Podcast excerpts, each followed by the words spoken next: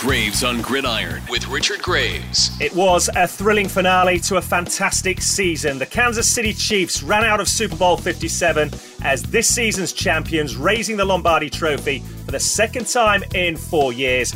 Patrick Mahomes, not only the NFL MVP, but the Super Bowl MVP. It was a thrilling way to end the season.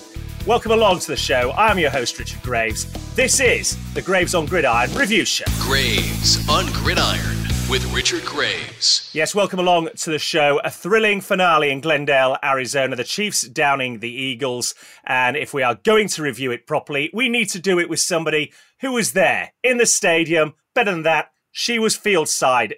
It is a warm welcome back to the show to the former member of the Buffalo Bills coaching staff, the Team GB flag football captain, the NFL flag football ambassador, analyst for Talk Sport, sideline reporter at the Super Bowl for Sky Sports. Phoebe Schechter, have I missed anything out there? Oh my goodness. I think we need to like just like this girl, we found her. She's gonna be talk to us. it's an impressive list. You you've been busy over the last 12 months and it's all looking good from this side. Yeah, it has been very busy. I feel so fortunate to be in the position that I'm in, absolutely. And my goodness, you know, I think I landed yesterday back from the States. So still trying to figure out where I am, what time I'm on, and all that good stuff. But amazing, amazing opportunity for my second ever Super Bowl. Well, let's start with, with that because, of course, you were in LA last year um, for your first taste of Super Bowl week in the big game itself. And then this time, of course, you were down on the sideline for Sky Sports in the thick of the a- action um, from the first whistle. How was that? Uh, I mean, that was incredible. The view obviously was immense. And, and for me, you know, I've never really ever been on my own on camera either. So learning how to manage that whilst being in pretty much being surrounded by Eagles fans, I would say. I don't even know how that happened, but they were hilarious. I mean, they boo at everything. Uh, I think Dak Prescott, when he won Walter Payton Man of the Year, got booed. Uh, everyone got booed. Uh, so it was very much so on point, but hearing all the chants and the noise, and, and again, just being there front row center was incredible. Definitely. And, and for one of the best Super Bowl games that I personally have ever seen. Yeah, absolutely. It's a bit of a cauldron when you're down there during the game. It helps to have a cameraman who's been there, knows the ropes, and has worn the t-shirt before. So we'll give a special shout out to Scott Drummond, who we both know well. He looks yes. after you pretty well and, and certainly made, made it look great down there. Yeah, I mean, my goodness, he was immense. He, you know, the fact that he kind of helped me out so much. And then at the end, when we came onto the field, he was like, do this, do this. Cause I've also never had to interview people before. So he was my hero. Absolutely. Like he took such good care of me, made sure I didn't like die of hunger or thirst. So yeah, Scott is immense. yeah, you have to have your head on the swivel a little bit. And you there with the confetti coming down in the midst of it. Lombardi gets uh, walked past you on its way to, to the podium as well. Um, do you need to pinch yourself just for a second? Yeah, I think I still am. I still feel like it's a dream and I can't believe that it's actually happened and I got to experience this. And I kind of keep looking back through all my videos I've taken from on the field. Be like, this was real. This actually happened only a couple days ago. Absolutely. You, you, were right there in the thick of it, witnessing history um, being made as it happened. Let's talk a little bit about the game because, of course, everybody knew about the pressure that was on the Kansas City Chiefs. Uh, when I had Jeff Reinbold on last week previewing the show, we talked about the pressure of history being on them because in KC, they talk about it being a generational team, but they'd only won one Lombardi trophy. And if you want to be talked about um, in the same breath as the dynasties of the 70s, 80s, 90s, and most recently the Patriots, you need multiple Lombardi trophies. So they were fighting against that, but the, the narrative pretty much, of course, was that the Eagles were the best all round team coming into this Super Bowl. We'd all know about the, the defensive line, 78 sacks. Um, they had a chance to create history themselves. Um, and then the first two drives, of course, both quarterbacks take their teams the length of the field, uh, and it's tied at seven, uh, and away we go. What were your thoughts at that point? Yeah, you know, I mean, I think it was it was key for the Eagles to, you know, and the Chiefs to be able to score on that first drive, right? And you know, I think for the Eagles, you look at all the stats and you think first team to, you know, score are the ones that tend to take home the Lombardi Trophy, and you know, all these kind of run through your minds. I like the way that I feel. I feel like both teams really stayed true to who they were. Um, even throughout that first half, you know, going for it on fourth down for the Eagles, and they didn't really seem to waver at all. I mean, I think for me, the one thing I felt was, especially um, Pascal, he was really almost overly hyped, like more than any other player on the team. And he ended up being the first player to get a penalty. And, you know, it was, it's just one of those things that you start thinking, okay, these guys may not be as locked in or they may be letting the moment get to them a bit too much. Um, and, and, and again, same with Sirianni, right? Like, I loved, first off, the national anthem was incredible. And I am a major Chris Stapleton fan. I think there was not a dry eye in that stadium. And to see Sirianni like that, I mean, you see how much the moment means to him.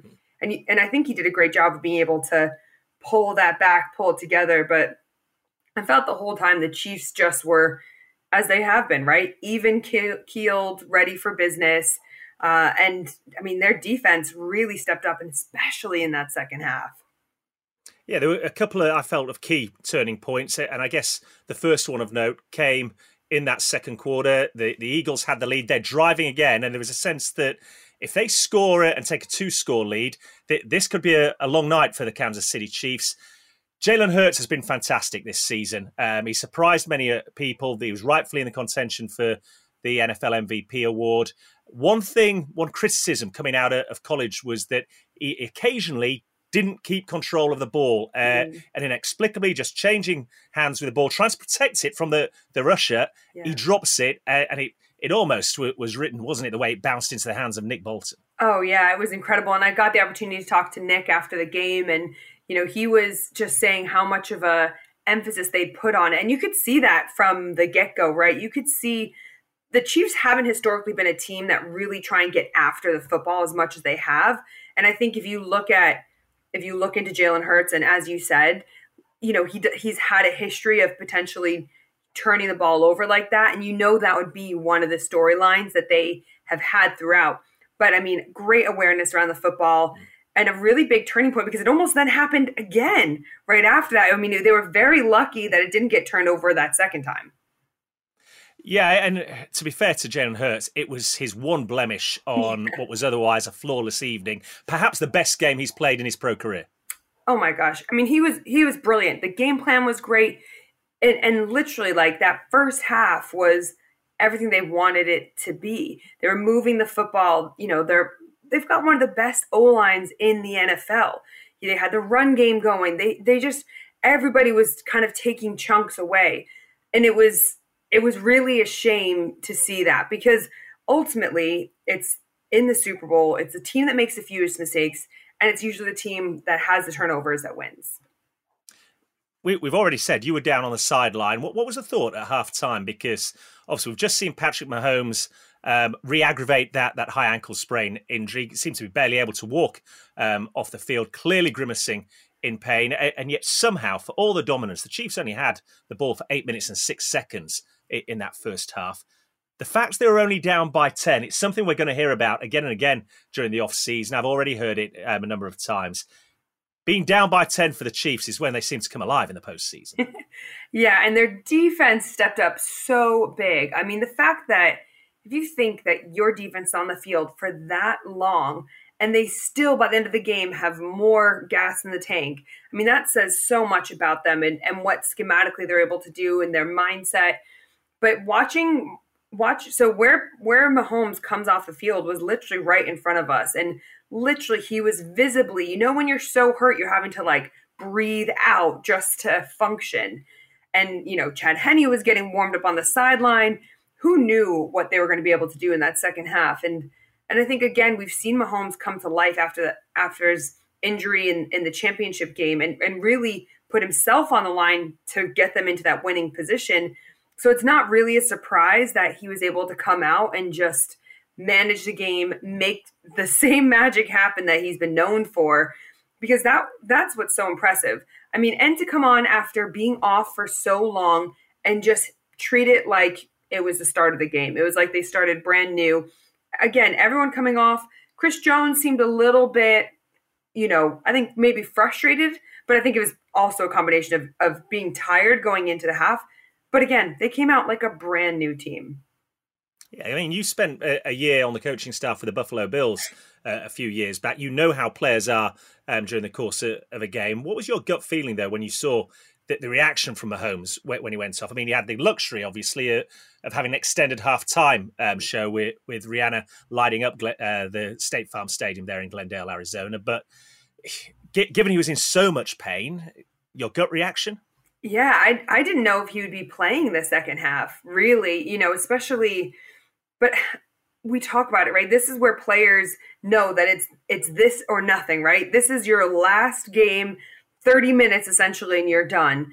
And I think when you've got someone like Mahomes who has such a strong mindset combined with Andy Reid being able to game plan and and really create his own version of magic, uh, you know, I think that that's where you really see the toughness of players come out because you think that this is it. And and also they've been in this position before and they've you know and they've made it to the championship before and they don't want to keep getting here because that was another narrative alongside of it is maybe this is the last time they're able to achieve that or you know they I think they had even going into the game versus the Bengals they had a a billboard that said revenge you know and they really feel strongly about this. They want to they want to be here more so than anyone else because they think people are going to start saying hey you're almost there every time. You're always the bridesmaid never the bride.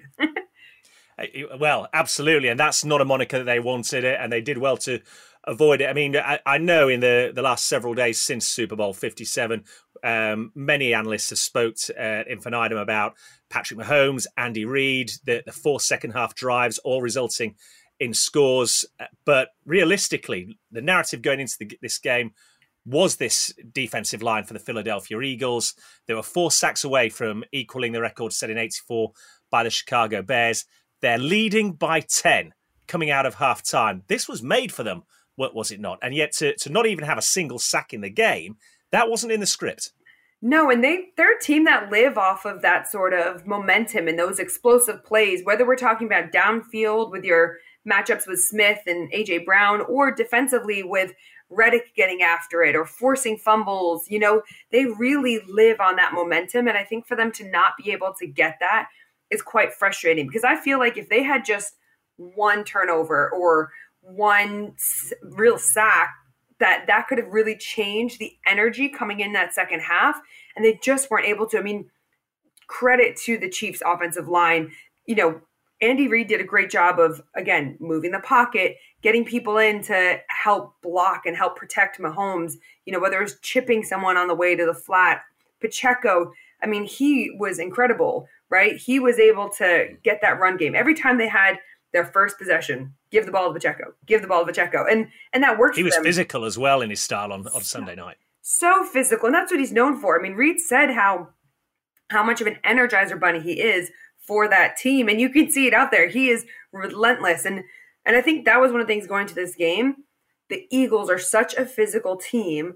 You've got to really match that physicality or they will just run all over you. What was the point then in that second half when you thought, hang on a minute, that the Chiefs are in this game? Was there one play, one moment when the, the whole feeling down there on the sideline changed? I think a lot of it was when they got closer in the red zone and they had those two identical flipped plays, and there was a defensive, basically lack of communication. Right? They blew blew the coverage on the same play. Both went for Kelce. I think, I mean, that's the epitome of Andy Reid and what he's able to do with different personnel groupings and, you know, the way he moves people around on the field. That was really key because I'm like, all right, you've seen this play now. It's the same exact thing. And he's still on an island in the end zone. And I think for me, that is where you get that frustration because firstly as as secondary you start to look to each other and be like i thought you had that i thought you had that and and that's where that kind of inner turmoil starts and you know those are two plays that they will never ever be able to get back yeah, absolutely. And we'll talk about the touchdowns, the, the passes by Hurts, the plays by Mahomes. It, for me, the play of the game, and I, I'm keen to get your take on this, will be one that won't often be spoken about when history looks back at Super Bowl 57. Jerick McKinnon could have retired saying, I scored the walk-off touchdown to win the game for the Chiefs in the Super Bowl. Um, I, you talk about heads-up plays, and I've seen it in the regular season before, but in that moment, that instance, that atmosphere, that stage, that that was that was savvy. Talk about situational awareness, you know. I mean, and that's something that they will have said, right? They were either it's you know on the headset to Mahomes, reminding everyone, "Hey, if this is where you get to. Do not score a touchdown. Be smart." And that's something that they practice so much of these situations, but the self control, the restraint, and the awareness that he had to have in that moment, realizing he's about to go into the end zone, slides into on the one yard line, and gives really seals the deal because eight seconds left on the clock is, you know, maybe they they've done it with 13 seconds. That is not an average team. You know, you cannot. Not most teams cannot do that. So, I mean, that was that was incredible. That was like a major. Wow, this team are are next level. What would be your abiding memory then from Super Bowl 57, Phoebe? Oh my gosh. Um, you know, an easy question. I know. There's so many. I mean, just even being there, really like at the end when you actually see the confetti come down, that is incredible. I I, I don't know how to describe it because it's a mixture of the confetti, the sound of fans, of family, of the players being emotional and you know so elated, like you've given everything, and it's almost like that whole culmination. And you, I feel like I just want to bottle that up and keep it forever. And if you're not a fan of the Kansas City Chiefs, I guess the worrying concern is that the entire coaching staff's coming back next year. Um, by and large, they're, they're in a position now where they can keep the, the core of this team together. Juju Smith Schuster was on a one year deal. He's already said he wants to be back if they'll have him. I guess his agent will try and work out a, a deal there. Um, They're not going away, are they? No, and I mean Juju stepped up. He was a big target in the second half of the game. It was great to have him. I mean, for a team like that to keep their whole staff together is massive because after Super Bowl, you know, we've already seen with the Eagles, the the coaches start to get pulled to other teams and you know, whether that is I think that's partly the Andy Reid effect. People want to be around him, people want to learn and and really absorb as much as possible because Bieniemy easily could have a head coaching job. You know, there's a lot of these coaches that could. Well, I, I want to speak a little bit about Eric Bieniemy because he, he appears to have been overlooked again. I heard a, an incredible uh, statistic um, earlier today. He is now 0 for 16 in head coaching job interviews, which which seems remarkable because the knock on him seems to be, oh well, Andy Reid calls the plays, but Yeah. look, he's been the offensive coordinator with KC now since 2018. They average over 31 points a game in that period. And if you're really going to be picky about, well, he doesn't call the plays, look at some of the head coaches that, that are currently in position. Nick Sirianni with the Yeah. Eagles, for example. Zac Taylor at the Bengals. You know, these are have been to the Super Bowl in each of the last two years. Um, Mike McDaniel at Miami. Again, Kyle Shanahan calls the plays in San Francisco. Are, are you surprised that nobody's given Eric Bieniemy an opportunity? Absolutely, because even if you're not, look, when you get to a head coaching role, it is so much people management more than anything. And if, as someone who's been around as for Eric Bieniemy to be around Andy Reid, you're going to absorb so much more than just the X's and O's. I mean, look at the way he manages his players. Look at the culture he creates. Look at all these things that are intangible that Bieniemy will naturally just absorb through being around him and being around these great coaches.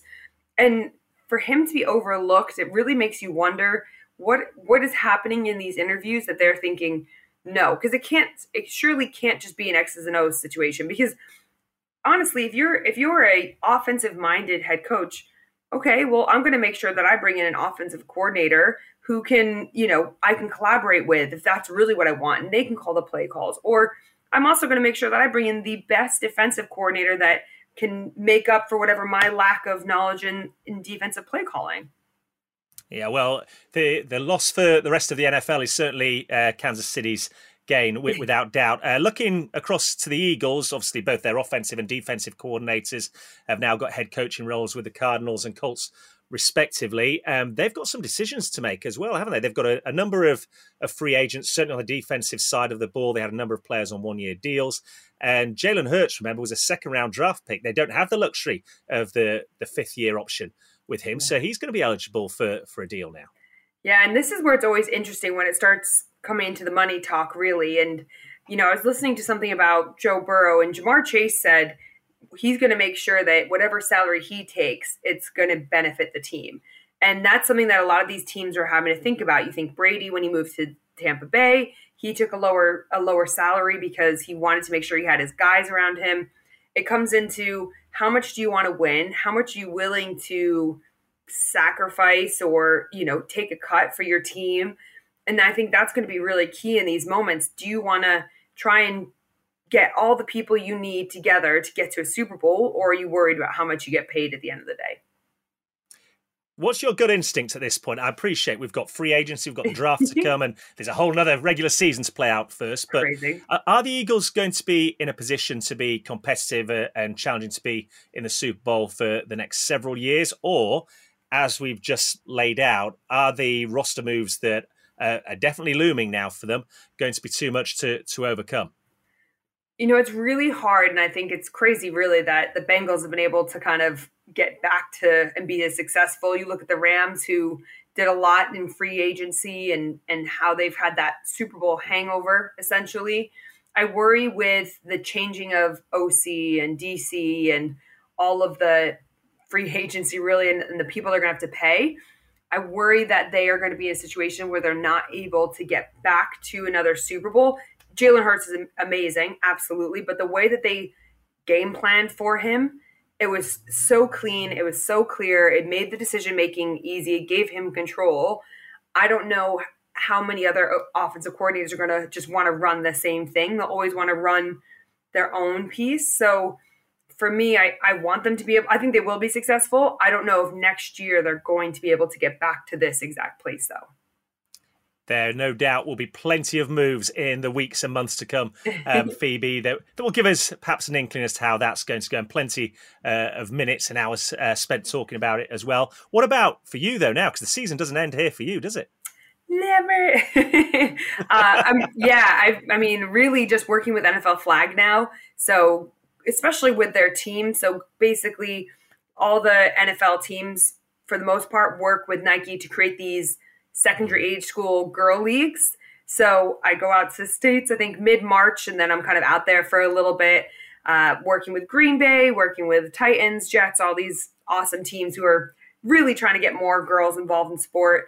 From a playing perspective, we have a game in uh, in Worcester at Sixway Stadium versus Sweden for our GB women. So that would be cool. We've got our European Championships for flag football this summer got the draft, got all these amazing things. So it is nonstop. So I've enjoyed these couple of days of, okay, get back to regular time schedule, whatever that means, and then we go again. Absolutely. And I wonder as well, the Pro Bowl, obviously been a lot of conjecture about where that's going because the games weren't competitive. Uh, a leap a little bit into the unknown this year for the NFL, having a flag football event for its all star players um, seemed to be a, a, massive success in Vegas. You were part of all that. How much does that help what you're trying to achieve as well? Big time, big time. Because you have all these kids and young people, I mean, and, and adults really, who now, especially in Europe, get to see their favorite players' actual facial expressions and see them and, and recognize and get to know them. And they get to play flag football. And you know, you think how many people have watched that game and think, oh, these professionals are doing it. I want to get involved. You know, there seems to be a less barriers to participating in flag football, whether you're talking about from a cost perspective, from an X and O's perspective.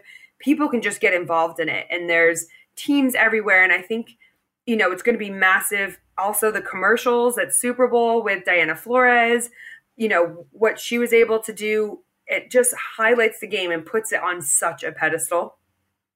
Yeah, that, that advert has certainly garnered a, a lot of time and minutes um, on air since uh, Sunday. I wondered though, was the competitive spirit just beginning to bubble inside you when when you saw Diana Flores in that, uh, and the fact that you will probably come head to head at some point? Yeah, so she was actually my quarterback in the states. So seeing her and being with her all week has been really cool.